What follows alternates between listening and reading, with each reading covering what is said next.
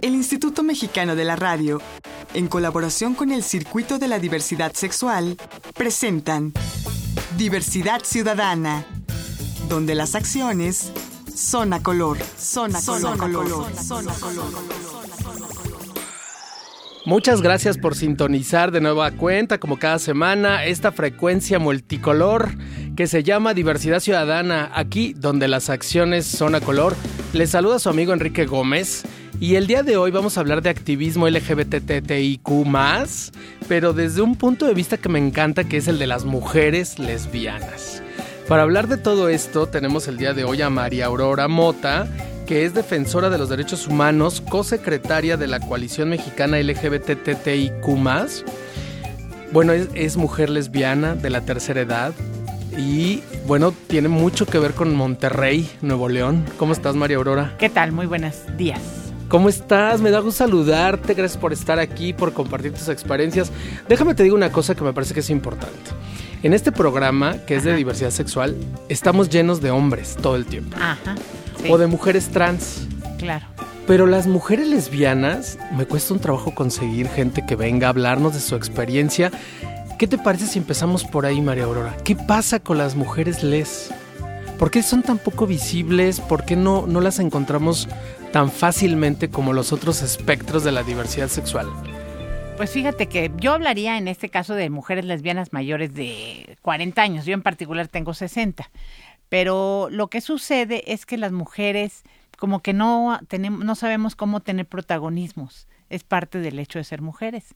Y el demás, muchísimas mujeres de mi edad, más grandes, todavía están en el closet. Claro. ¿Ves? En, a, tal vez aquí en la República, aquí en la Ciudad de México, no tantas, pero en el interior, en las otras ciudades, muchísimas mujeres siguen en el closet. Entonces, por eso es difícil que una mujer lesbiana venga y hable. A lo mejor es mucho más fácil con las jóvenes. Ok, entonces eh, está, eh, lo que me estás diciendo es que las mujeres lesbianas sufren una discriminación mucho más profunda eh, por ser mujeres y después por ser lesbianas, una doble discriminación. Así es, y también que no es tan necesario salir del closet, porque una mujer lesbiana grande, por ejemplo, mayor de 40 años, se ve como una mujer quedada, como una mujer soltera, uh -huh. y entonces pues vive con su amiga, pues ya tiene 20 años viviendo con su amiga, y entonces no tienen que públicamente declarar que son pareja. Claro. Entonces, pues viven muy a gusto, sin problema, las familias las aceptan siempre y cuando no mencionen esa horrible palabra que es lesbiana. Sí, mientras no se toque el tema. Así es, así es. Oye, María Aurora, ¿y tú a nivel ya personal, uh -huh. cómo te sientes? Digo, estás en, recién entrando a lo que llamamos la tercera edad, ¿no? Estás, estás llegando a los 60 años. Sí. ¿Sientes que, que el tiempo te está rebasando? ¿Sientes que el activismo te está rebasando? ¿O cómo, cómo te sientes? No, mira, realmente yo tengo de activista eh, 20 años, 22 años más o menos. La organización que fundé es de 98. ¿Qué se llama? Género, Ética y Salud Sexual, Asociación Civil. Okay. Y yo todo el tiempo estuve haciendo activismo en Monterrey. Yo fui una mujer casada, tengo Con dos, hombre. Con un hombre, okay. sí. Tengo dos hijos, ya muy ya grandes, de 35, una hija religiosa y un hijo que es artista. ¿Hija 30... religiosa significa que es monja? Sí, así es. Ok. Sí, así es. Y un hijo que tiene 33. Y fíjate que ese es un común denominador.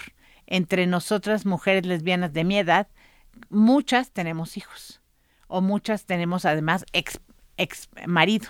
Claro. ¿Sí? Pero nunca fuiste bisexual.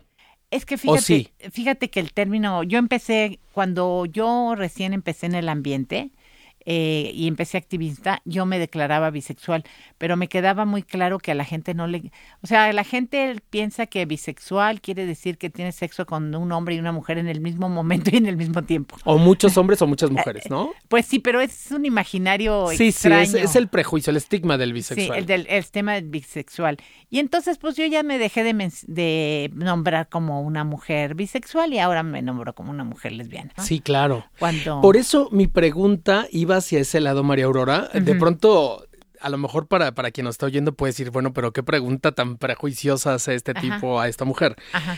Pero más bien yo te lo preguntaba desde ahí. Finalmente, conforme va pasando el tiempo, las nuevas generaciones van ocupando espacios y visibilizando temas que, que, a veces nosotros nos vamos quedando atrás, ¿no?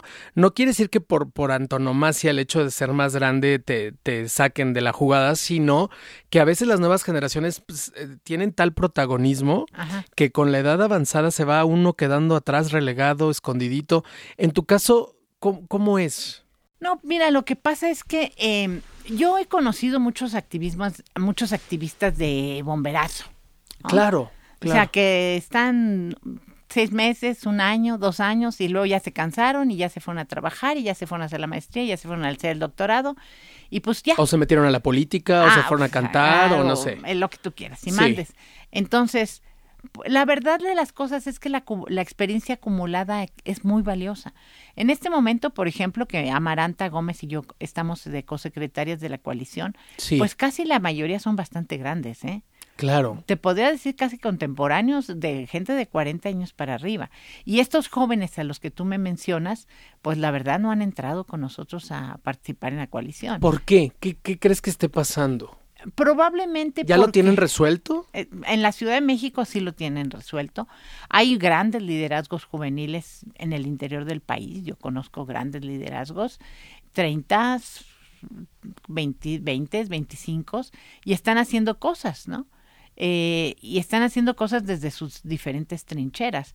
Pero yo lo que digo es, no es que nos quitemos nosotros, es que todos los espacios hay que ocuparlos. Claro, claro. Todos Hasta los- faltan más, ¿no? Muchísimo más, o sea, la cantidad de trabajo que hay que hacer. Claro. Ahorita, por ejemplo, estamos hablando del tema de educación, por decir algo. Sí, En el tema de educación tenemos una bronca de hablar siempre de eh, educación incluyente. Pero la educación incluyente eh, siempre se ha entendido en la Secretaría de Educación como incluir a las personas con discapacidad. Incluso se habla de una educación especial, que hay un, un no- normal de educación especial. Pero nosotros eh, tenemos que hablar de educación incluyente de una manera amplia. claro. Hablamos de niños y niñas que tienen dos mamás, niños y niñas que tienen dos papás, niños y niñas que tienen una mamá lesbiana que convive con otra mujer o con varias mujeres, un papá gay que convive con una pareja o con varios eh, hombres, hijos e hijas de personas transexuales, Claro. ¿sí? Niños y niñas que no conforman con la identidad, de- con la expresión de género eh, eh, Heteronormada. heteronormada, Ajá. exacto. Niños y niñas trans, Claro, ¿sí? Este, todo el tema de inmigrantes. claro. O sea, ahorita un niño que viene del Salvador, pues tiene una situación de vulnerabilidad que también hay que comprenderlo, etcétera, ¿no? Entonces ahí, ahorita que se está discutiendo la, todo el tema de educación, ahí habría que estar influyendo, ¿no? Y solo hablando del tema de educación, si lo abres al tema laboral, al tema de seguridad pública, de procuración de justicia, de turismo, de, bueno, Exacto, ¿te das cuenta? o sea, hay 17 subtemas en cada tema. Exacto. O sea, si, si encontramos un activista que se dedicara a cada uno de estos temas, no nos los acabamos los temas. Claro. Entonces, en el activismo LGBT hay mucho el tema de las coronas, ¿no? Este tema de que yo soy el más fregón de los activistas. Pues ¿cuándo? O sea, ¿cuándo? Nosotros estamos, por ejemplo, en un observatorio de crímenes de odio por homofobia a nivel nacional. Sí. No más darle seguimiento a todos los crímenes de odio que ha habido en el país, pues con eso tienes, es muchísimo trabajo. El tema de VIH que acaba de terminar ahorita la conferencia internacional la, esta, esta semana, eh, todo el tema de VIH, todo el tema trans, pero el tema trans desde el punto de vista de salud, desde el punto de vista laboral, desde el punto de vista jurídico. o Así sea, es. Sí, son múltiples temas. Ahora, dime una cosa, ya que tocaste el punto, tú que estás como co-secretaria de esta coalición mexicana LGBTTIQ+, ujú, sin la Q. ah, bueno, sin la Q, pero bueno, pero ahí van integrados en el LGBTTI, Bueno. ¿no? Este, a ver, dime, di- expliquémosle a la gente qué es esta coalición, María Aurora, en resumen, ¿para qué es esta coalición? La coalición mexicana LGBT es una reunión de liderazgos a nivel nacional. Es la primera vez y ya tenemos, esta, próximamente vamos a tener la reunión número tres, en donde los líderes de nivel nacional nos reunimos, platicamos y decimos cuáles son las estrategias que vamos a seguir. Y esto parecería fácil, ¿no? Pero hablar de liderazgos desde Tijuana hasta Cancún, pues tiene su complejidad, porque los mexicanos somos complejos y las especificidades de cada una de las ciudades es, y también de los estilos de liderazgo. Así es. Bueno, sí. estamos formando la asociación civil, Que es la que nos va a dar una representación jurídica, en eso estamos en este momento, eh, pero vamos a trabajar, tenemos 80 temas que trabajar, como estos que te comento, y cada una de los activistas tendrá que escoger los temas, ¿no? Habrá quien quiera seguir trabajando en matrimonio igualitario, por ejemplo. Claro. Matrimonio igualitario es un tema. ¿Por qué es tan importante el matrimonio igualitario? Porque el matrimonio igualitario te abre la puerta a un conjunto de derechos y además te legitima las relaciones. Esto quiere decir, el Estado reconoce que ahí hay una relación. La- las personas a veces piensan que queremos el matrimonio igualitario para vestirnos de blanco y de smoking, lo cual Para hacer pachanga. Sí, o para hacer una pachanga, pero pues para hacer una pachanga no necesitas. Queremos el matrimonio igualitario para tener un acta de matrimonio, básicamente, que nos va a abrir la puerta a otros derechos. Por ejemplo, el derecho al seguro social. Claro. Ya lo tenemos, pero eso es por una orden administrativa, no porque esté reconocido. Después, eh, porque, bueno, el Seguro Social dice, me traes tu acta de matrimonio y ya te doy derechos. Eh, pensiones. ¿sí? Se- estamos ahorita, hemos peleado muchas pensiones, todas las hemos ganado y las vamos a seguir ganando. Pensión de viudez estoy hablando. Sí, sí. ¿Por qué las hemos ganado? Pues porque tenemos el derecho y porque el artículo primero de la Constitución prohíbe la discriminación. Y Pero- para ese artículo, todas y todos somos iguales ante la ley. Bueno, Exactamente. así debería ser. Exactamente. Fíjate, hay cosas dramáticas que si no tienes un acta de matrimonio, entonces te vas a topar. Yo tuve un caso hace bastantes años de una persona que tuvo un derrame cerebral. Eh, su pareja era el pastor de la iglesia de la comunidad metropolitana. Eh, muerte cerebral, muchacho joven con una muerte cerebral, 25 años. Y su pareja no pudo tomar la decisión de donación de órganos. Pero, ¿qué crees? Ajá. Se tuvieron que esperar dos días a que la familia, la mamá, el papá, la hermana, llegaran, se mudaran, perdón, desde Veracruz hasta Monterrey, que a veces es un trayecto de dos días, por ejemplo, Sí. esperar a que vinieran a tomar la decisión de si donar órganos o no. Qué terrible.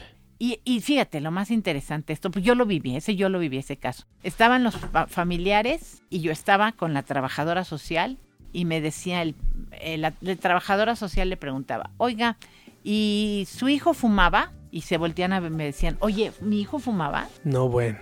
O sea que eso y la carabina de Ambrosio tampoco Porque servía. el muchacho que Claro. había salido hacía ocho años de Veracruz, sí, vivía en Monterrey hace ocho años, la familia no sabía si tenía, si fumaba, si tomaba, si tenía alguna Claro, enfermedad, etcétera, Y en cambio la pareja que sí lo sabía no tenía ninguna... Qué horror. bueno, María para Aurora- eso queremos el acta de matrimonio. Claro. No, bueno, y estás poniendo un caso de mil que, que pueden ocurrir. María Aurora, déjame hacer una pausa. Ajá. No nos tardamos nada. Estamos platicando con María Aurora Mota, que es la cosecretaria de la Coalición Mexicana LGBT, más, y es defensora de los derechos humanos. Yo soy Enrique Gómez y esto es Diversidad Ciudadana, aquí donde las acciones son a color. No me tardo nada, regresamos. Estás escuchando Diversidad Ciudadana. Regresamos.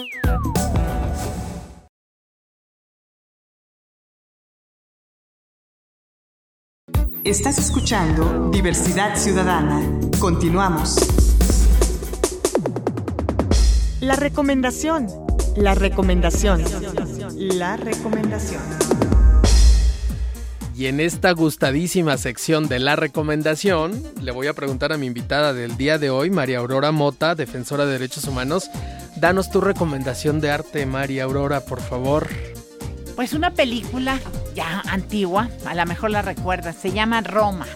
Ajá. Es una película eh, que está, es, solamente pasa en un día y es dos mujeres se encuentran, se meten a un cuarto de hotel y tienen un encuentro sexual que dura toda la película. ¿Quién es- dirige? No, ya no. no me preguntes no. tanto. Bueno, pero ¿dónde la encontramos? ¿En alguna plataforma? Pues cuando estaba, cuando se rentaban películas se podía rentar. Yo me imagino que ahora se pueden encontrar en cualquier. ¿Y de qué país no recuerdas? No, no recuerdo, fíjate. Bueno, hay que buscarla, porque va- no se confundan con Roma. De Cuarón. No, no. no. Ah, Roma de Cuarón, claro, por supuesto. No, Ok. se llama Roma y está. Roma, película lésbica, podrían encontrarla. Ok, vamos a buscarla. Y la el motivo por el que me gusta es Sí. porque no es una película pornográfica, sino que muestra la relación erótica entre dos mujeres. Y eso es muy lo- de una manera muy estética. Sí, bueno, porque aparte con todo el imaginario social de la pornografía lésbica, bueno, tenemos unos prejuicios y unos estigmas terribles, ¿no? Tenemos Sí. distorsionada la realidad lésbica. Sí, luego en la pornografía las mujeres todas se hacen tienen relaciones sexuales con tacones, ¿no? Sí, sí, sí. Y, es, y son mero utensilio del macho que está ahí satisfaciéndose, ¿no? Sí. Pues bueno, ahí está la recomendación. Ya regresamos a Diversidad Ciudadana, aquí donde las acciones son a color y para mí es un gustazo tener a María Aurora Mota, co-secretaria de la Coalición Mexicana LGBT más de México, bueno, por supuesto de este país, Ajá. porque ella eh, tiene activismo ya de muchos años en Monterrey, ahora en la Ciudad de México. Nos estabas contando, María Aurora, entonces, eh, sobre el tema de la coalición. Entonces, Sí. se van a constituir como AC. Como asociación civil. Vamos a tener nuestra tercera reunión en octubre y se- seguimos trabajando todos los días eh, a nivel nacional. Claro, Mm. pero ¿hacia dónde va? ¿Qué, ¿Qué va a pasar con esta coalición? O sea, ¿se va a volver como un, un intermediario del gobierno? ¿Se va a volver como un- una gestora de trámites? ¿Una, ¿Una promotora de leyes en el Congreso? ¿O todo al mismo tiempo? Bueno, este, no tenemos intención de convertirnos en un partido político, tampoco tenemos intención de, hacer gestoría, sí tenemos intención de hacer incidencia en todos los temas que nos incumben. En- Entonces el punto, incidencia. Exactamente, incidencia. Eh, y, a, y a nivel municipal, a nivel estatal y a nivel federal, porque los programas, las legislaciones se mueven en esos niveles, ¿no? Por ejemplo, a nivel municipal, muy claro, el tema de las detenciones arbitrarias. Claro. Sigue habiendo en los en los diferentes pequeñas ciudades, a lo mejor en la Ciudad de México ya no tanto, pero todavía eh, detenciones arbitrarias. ¿Por qué? Porque trae depilada la ceja. ¿Por qué? Porque camina chistoso. ¿Por qué? Porque andaba por un rumbo en donde se ejerce el trabajo sexual. Entonces, eso es a nivel municipal. O sea, no podemos permitir que las policías municipales detengan a nuestra población nada más porque les parecen sospechosas. Claro. Este es un ejemplo de O raros. o raros, ¿No? etcétera, ¿no? Sí. Eh, Este es un ejemplo de política específica relacionada con. Luego, por ejemplo, en nos- eso en cuanto a acciones de prevención, pero también tenemos que tener acciones de, eh, de visibilidad. Por ejemplo, este, este junio, muchos municipios pintaron los em, pasos peatonales de arcoíris. Ajá. Quiere decir, aquí estamos, ¿no? Sí. Aquí estamos y aquí vamos a seguir. Entonces, esa es una acción. En Monterrey, por ejemplo, ya tenemos institucionalizada la carrera contra la homofobia.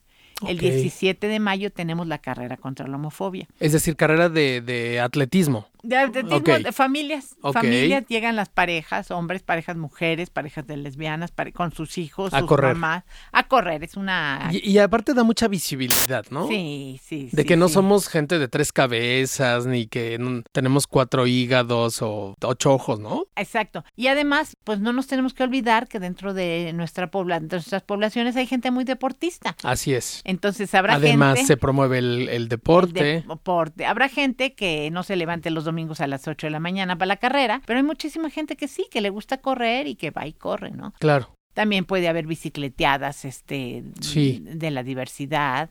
Ok. Hay también en algunos municipios, por ejemplo, que se ha iluminado el palacio municipal de colores arcoíris o de morado, hablando de la diversidad. Entonces, es- son acciones específicas como de avanzada de nuestros derechos. ¿Y ¿no? piensan también, también tener injerencia en la organización de las marchas del orgullo, por ejemplo, o eso no? Sí, sí, puede ser que algunos activistas se involucren en la organización. Pero no como coalición. No, porque las marchas son una cosa muy, este, muy local, ¿no? Ok. Entonces, nosotros si nos pidiera algún lugar pequeño, por ejemplo, que no, que quiere iniciar una marcha, pues les podríamos dar una capacitación, les podríamos explicar cómo hacerlo. Es mucho también por demanda del, de la, de la ciudadanía. Por ejemplo, ahora que se votó en Sinaloa el matrimonio igualitario que se perdió desafortunadamente. Sí, por, por mayoría de Morena. Morena y el PRI votaron en Y el PRI. Es así como desvergüenza, ¿no? Sí, O sí, es- bueno. Sí, las, mu- las muchas caras de los partidos, ¿no? Exacto, pero por ejemplo ahí pues nos pidieron que hiciéramos incidencia, ¿no? Desafortunadamente, mira, lo que ha pasado y también tenemos que ser bien conscientes es que los grupos neoconservadores Ajá. eh, están haciendo mucho trabajo para oponiéndose a nuestros derechos. Nosotros como movimiento LGBT y los feministas somos los que somos blanco de sus eh, discursos de odio, Claro. realmente, porque hay que llamarlos de esa manera.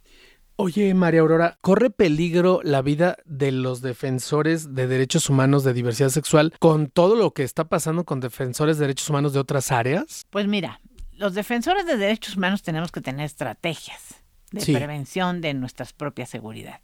Que hay, ha habido y ahí sigue habiendo. Todos los días tenemos un crimen de odio por homofobia en alguna parte del, del Sí. país. Bueno, eso por ser LGBTista.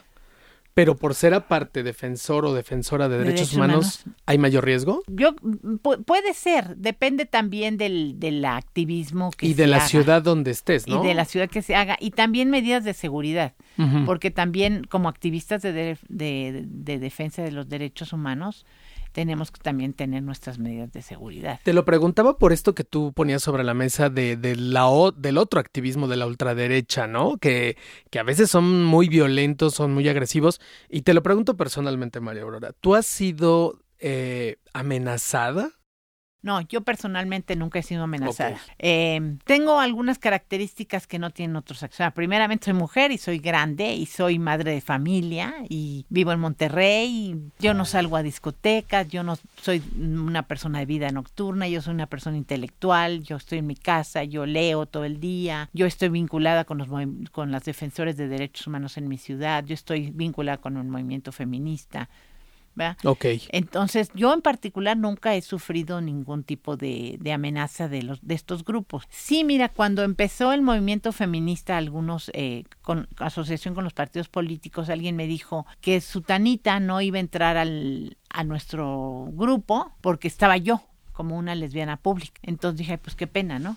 Porque algunas feministas no quieren vincularse con las lesbianas Claro. O no querían, yo no sé si ahora te da el, el caso, ¿no? Pero una gran cantidad de mujeres que están en el feminismo son lesbianas, pero no trabajan por los derechos de las lesbianas, sino trabajan por los derechos de las mujeres. En general, claro. Y no les interesa una visibilidad lésbica. Así es, claro. Pero Sí. pasa en todos los ámbitos, ¿no? Digo, en la música, en la, en la escultura, en la academia, ¿no? Sí. Es sí, absurdo pensar que, que va lo uno pegado al otro, ¿no? sí. Exacto, claro, claro. Ahora, si un día, como decían por ahí mis amigos grandes, un día fuera mágico y todos empezáramos a brillar como luciérnagas, sería maravilloso, porque Claro. entonces nos daríamos cuenta de que estamos por todos lados. Así es. Y que la maestra de kinder es lesbiana y que la enfermera que te acaba de atender es lesbiana. La cajera del banco. La cajera del banco. La que acomoda la fruta en el supermercado. mercado, sí, exacto. claro, la exacto. panadera, la Sí. policía. Etcétera, etcétera, Sí, etcétera. sí, sí. Entonces, nos dar- cuando nos mientras más visibilidad tengamos, es más fácil obtener nuestros derechos. Sí. también.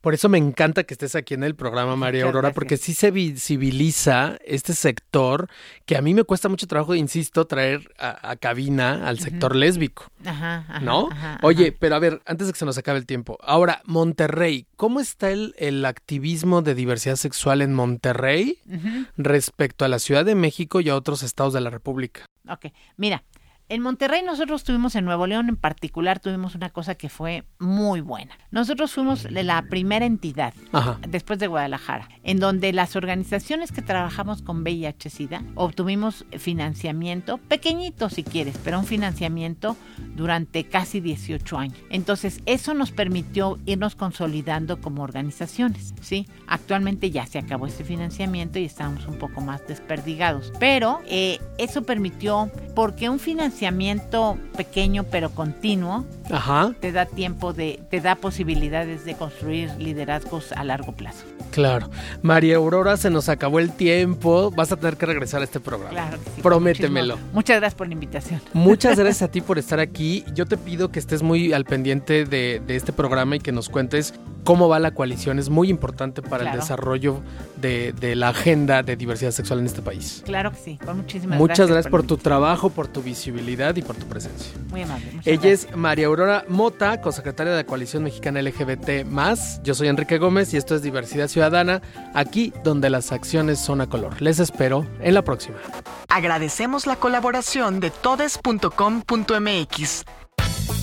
Diversidad Ciudadana, una producción del Instituto Mexicano de la Radio en colaboración con el Circuito de la Diversidad Sexual. Diversidad Ciudadana, donde las acciones son a color, son a color, son a color.